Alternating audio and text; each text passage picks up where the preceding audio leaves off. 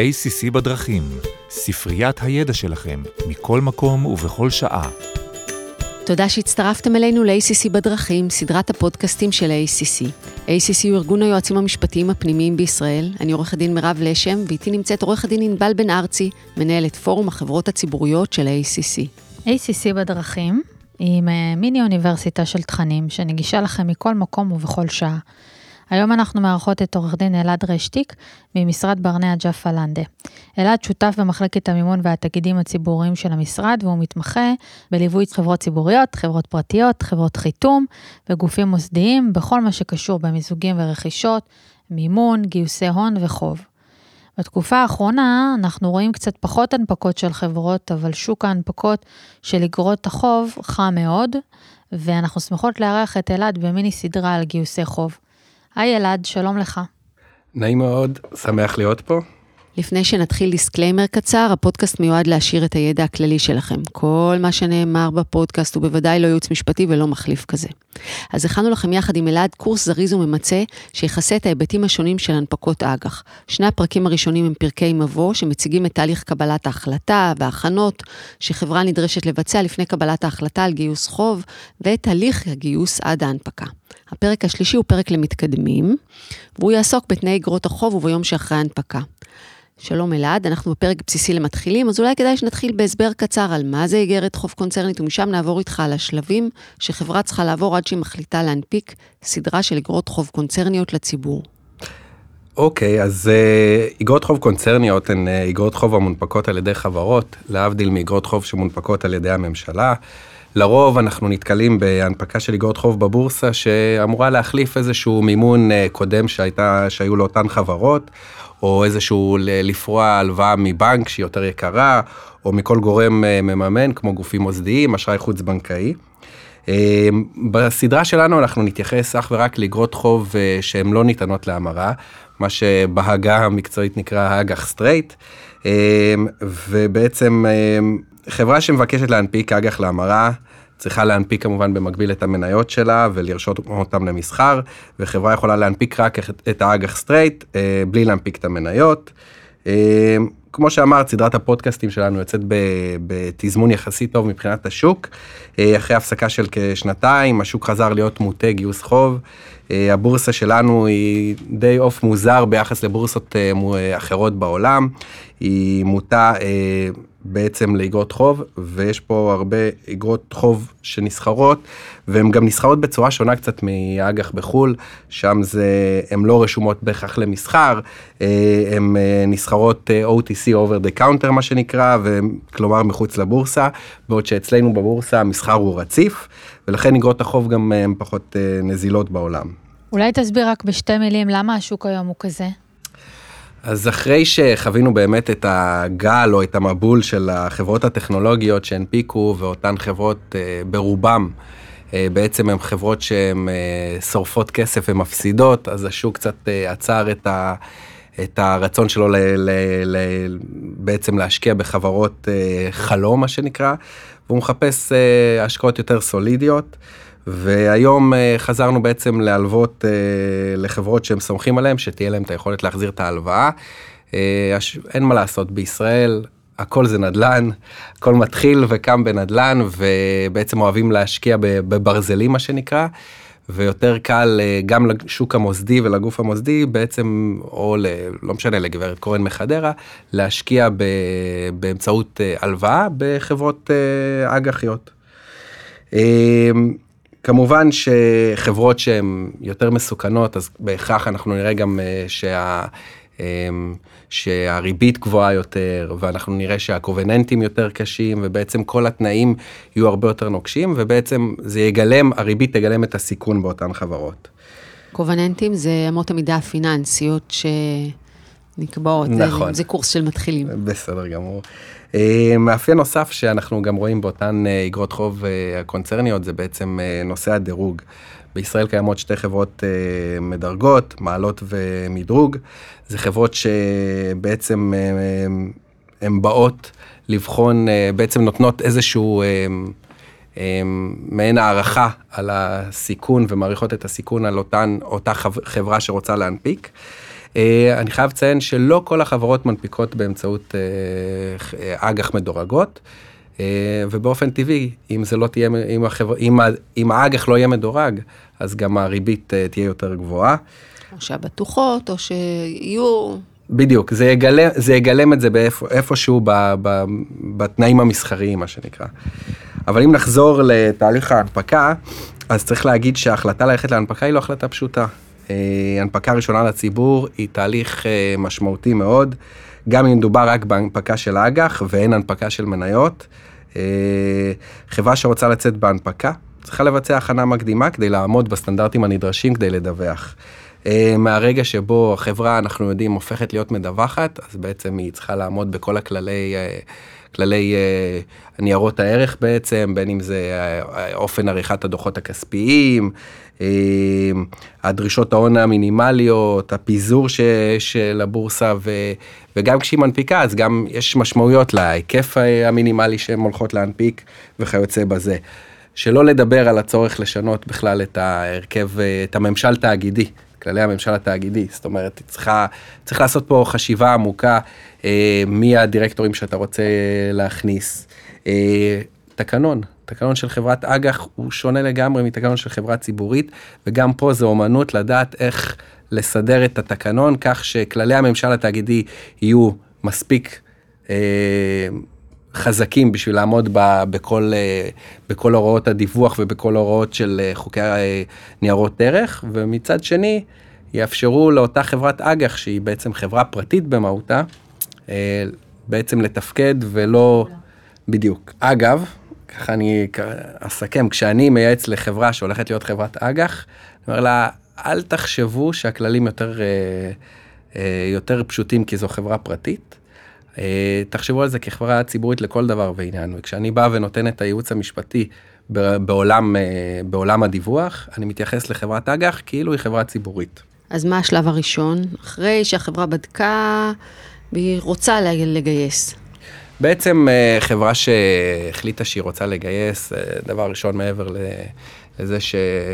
שהיא לוקחת את כל היועצים, רואי החשבון אה, ועורכי הדין, היא בעצם הולכת לחתמים. החתמים או המפיצים, אה, שהם בעצם אלה שייתנו להם את הגושפנקה, אה, האם הם ברי גיוס. ובעצם חברה שהולכת לתהליך, היא תעשה מעין testing the water מול הגופים המוסדיים. והיא תוודא ותבדוק אה, האם בכלל הגופים המוסדיים יש להם היתכנות לקנות את, אה, את אותן איגרות החוב ולהיכנס להנפקה. אה, החתמים הם אלה שחיים את השוק והם אלה שבעצם אמורים לשווק את, ה, את ההנפקה. אתה יכול אולי להרחיב קצת על התהליך מול החתמים והמפיצים? כן, בטח. החתמים בעצם בונים את המבנה של, ה, של, של, ה, של האג"ח, זאת אומרת, הם יגידו לכמה זמן ההלוואה הזאת נכונה, מה המח"מ שלה, אה, איזה ביטחונות... אה,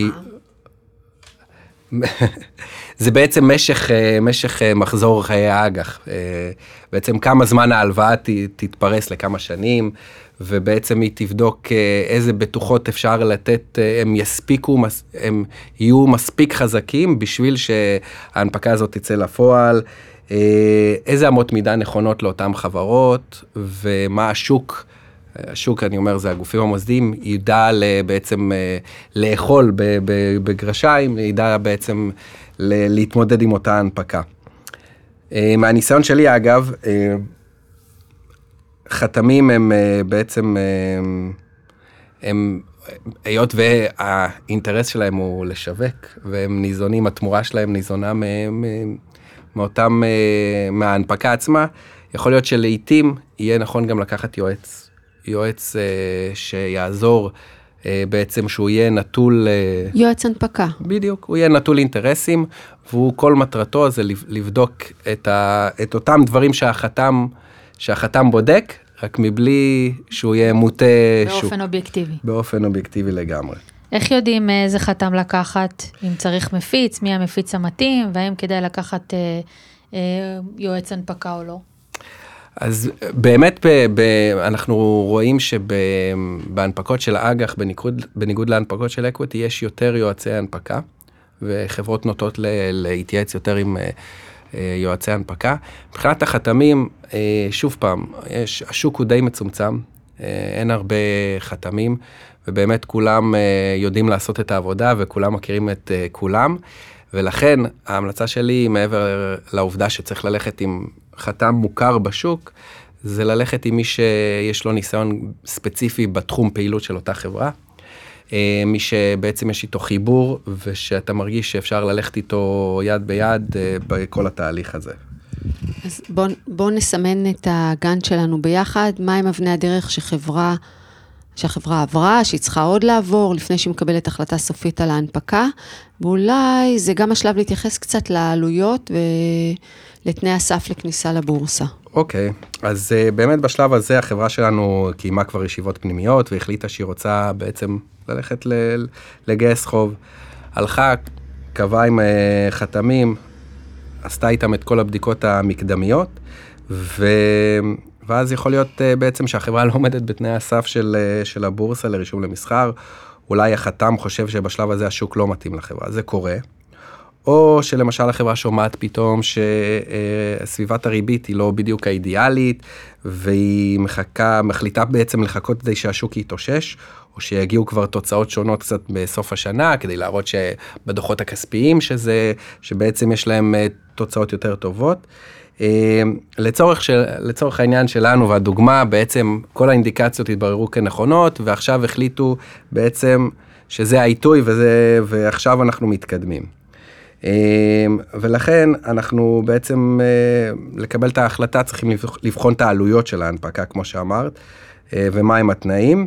ובנוסף צריך לזכור שגם אחרי ההנפקה, מתווספות את כל העלויות של אה, ניהול של חברה ציבורית, בעצם דירקטורים, אגרות לרשם, לרשות ניירות ערך ולבורסה, שכר טרחה של עורכי דין ורואי חשבון, לא רק על ההנפקה, אלא גם על הליווי השוטף. בעצם ב, במסלול של אגרות חוב, אה, אנחנו מחלקים את זה לשניים. מסלול של, אה, של חברות עם הון עצמי מינימלי, שבעצם יש לנו שני חלופות, הון עצמי של כ-24 מיליון שקל, אה, או הון עצמי מינימלי של 16 מיליון שקל, אבל עם דירוג מסוים. ובמסלול ללא הון עצמי, בעצם יש לנו גם כאן שלוש חלופות. החלופה הראשונה זה בעצם דירוג אה, ברמת אה, A מינוס או A3, תלוי באיזה חברת דירוג אה, בוחרים, או שווי של סדרה של אג"ח שבעצם לפחות 200 מיליון שקל הם רוצים לגייס. והחלופה השלישית, אם זו כבר חברה שהיא חברת מניות, אז בעצם גם השווי שלה הוא מגיע לאיזה שווי מינימלי. Having said that, יש לנו גם את שווי החזקות הציבור, זאת אומרת, זה לא שזה כל, שמחזיק אחד יכול לקנות את כל ה... את כל ה... אמ, את, את כל האג"חים ובעצם אה, זה ייחשב, אז אנחנו ייחשב כהנפקה, אז בעצם הבורסה דורשת גם שיהיה שווי החזקות של 36 מיליון וגם איזשהו פיזור של לפחות 35 מחזיקים אה, שהם לא קשורים לחברה או לבעלי העניין. מה עוד נשאר בעצם לחברה לבדוק בשלב המקדמי הזה? אמ, אז אם לא אמרתי את זה קודם, אז uh, ברור שאת כל הבחינה הזאת uh, החברה צריכה לבצע עם כמובן עורכי הדין, שהם אלה שיכתבו את התשקיף ויבחנו את ההיבטים המשפטיים. יש פה איזשהו הליך של uh, בדיקת נאותות מסוים, גם על הנכס שלה, שמציעים אותו כבטוחה, וגם על החברה עצמה, על כל הפעילות שלה. אמ, בקיצר, בתכלס, עורכי הדין של ההנפקה, הם מנהלים את כל הפרויקט הזה, הם מנהלים את התהליך, את לוח הזמנים, הם אלה שבממשק מול רואי החשבון, מול היועץ המיוחד של החברה, אה, ו, ובעצם הוא מרכז את הכל. אה, לפעמים צריך שמאים, או גם הנאמן, שתכף נדבר נ... עליו, גם דורש איזה דידי. נכון, אז בעצם אמ, לרוב אנחנו נתקלים באג"ח של uh, חברות נדל"ן, ובאופן טבעי, אותן, uh, בשביל להעריך את השווי של הבטוחה, אז אנחנו לוקחים uh, שמאים לצורך נדל"ן, ואם זה חברה, לא יודע, שווי. למשל, בדיוק, למשל חברה של, של מתחום הרכב, שיש לה בכלל, um, יש לה המון רכבים ושהם צריכים, שאותם הם הולכים לשעבד, אז לוקחים מעריך שווי, להעריך את השווי של כל הנכסים האלו. אמ, ובעצם מה שקורה, אמ, צריך לקחת מישהו שהוא אה, שהוא מכיר את השוק והוא יודע לדבר עם רשות ניירות ערך והוא יודע לעמוד באותם סטנדרטים שבודקים אותם, שהציבור בודק אותם ושרשות ניירות ערך בודקת אותם. זהו, אחרי זה אנחנו בשלב הבא, אחרי שבעצם ביצענו את כל הערכות השווי ואת כל הפעולות וכתבנו את התשקיף, אנחנו מתחילים להיפגש עם המשקיעים המסווגים, זה בעצם החברה הולכת ופוגשת אותם ומציגה להם את הפעילות ובודקת האם בכלל יש פה אפשרות ללכת להנפקה. הזכרת, הזכרנו באיזה מילה קודם את הנאמן, אולי אה, תגיד לנו איזושהי מילה על התפקיד שלו בכל התהליך, ואיפה הוא יבוא אחר כך ביום שאחרי, ואיפה הוא נכנס עכשיו. אז אה, זה, זה נכון, בעצם הנאמן הוא הפיבוט, ה, אה, הוא הפיבוט העיקרי בתהליך אה, הנפקת אגרות החוב, כי בעצם הוא אמור לשמור על מחזיקי אגרות החוב, ובעצם הוא... הוא זה שלטובתו רושמים את כל הבטוחות ואת כל הנכסים, והוא אחראי לבדוק את כל התנאי, התנאיות הפיננסיות ואמות המידה, ובודק שחלילה לא, אה, לא, לא קמה עילה לפירעון מיידי. אה, והנאמן הוא, אה, מולו בעצם מתחילים את התהליך בזה שכותבים אה, את שטר הנאמנות. אה, ושטר הנאמנות שאנחנו נרחיב עליו בפרקים הבאים, אז, אה, אז הנאמן הוא זה שמולו מתקשרים. ו, ובוחנים, אה, ובוחנים איתו את כל, ה, את כל בעצם תנאי ההנפקה.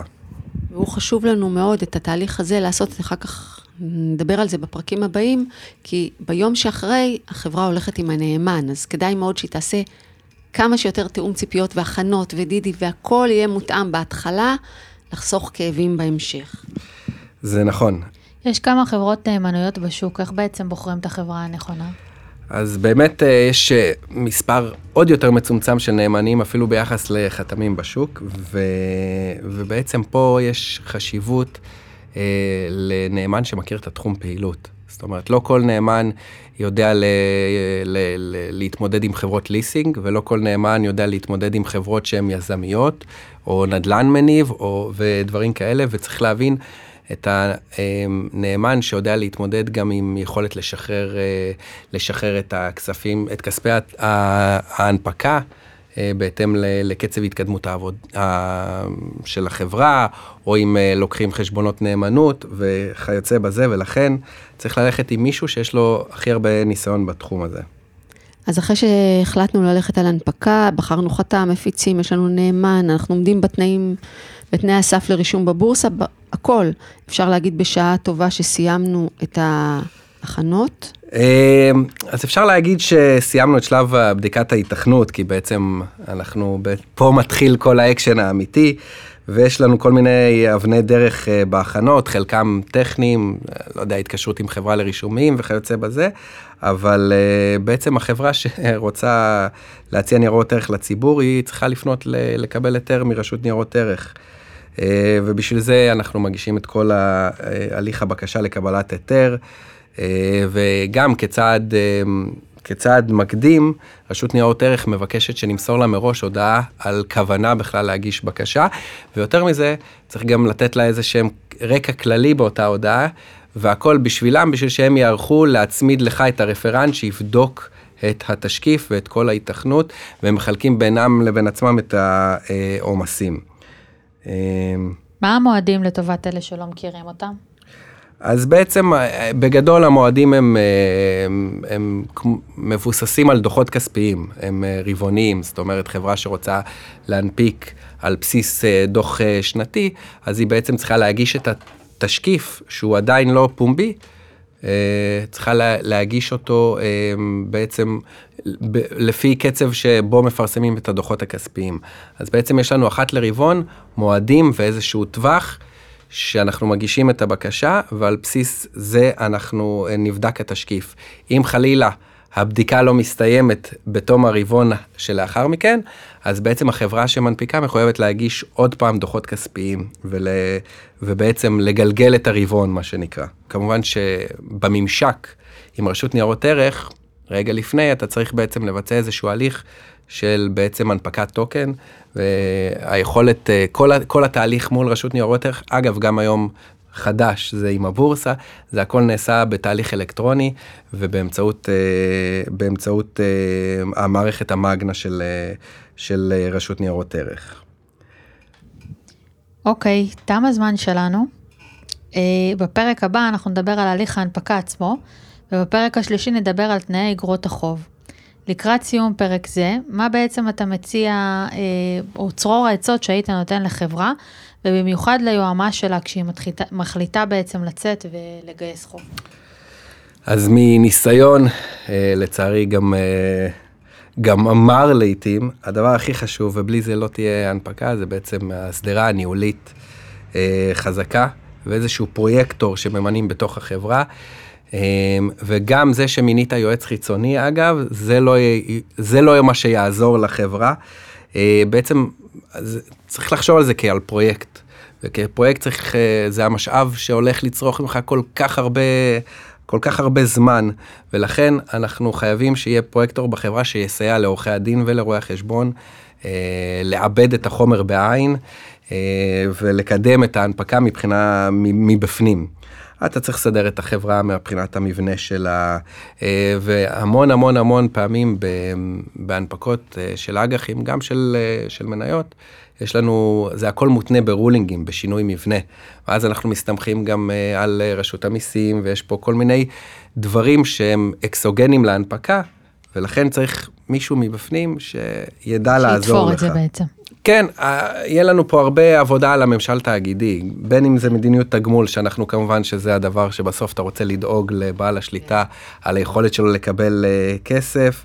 אה, אנחנו, כמו שציינתי בהתחלה, אנחנו מחליפים את התקנון וגם שם אתה רוצה לאפשר את החופש פעולה כמה שיותר מול, מול בעצם ב-day after, ובגדול האמת שזו הזדמנות נהדרת לעשות סדר ולצחצח את החברה, כי אתה בעצם הולך, בודק אותה אחורה, מסדר את כל ההחלטות שלה, את כל, ה, את כל הנושאים של, של אה, הסכמים שבחברה פרטית לאו דווקא תמיד שמים את הדגש עליהם, אז פה אין ברירה, ואנחנו ממש מסדרים את כל החברה.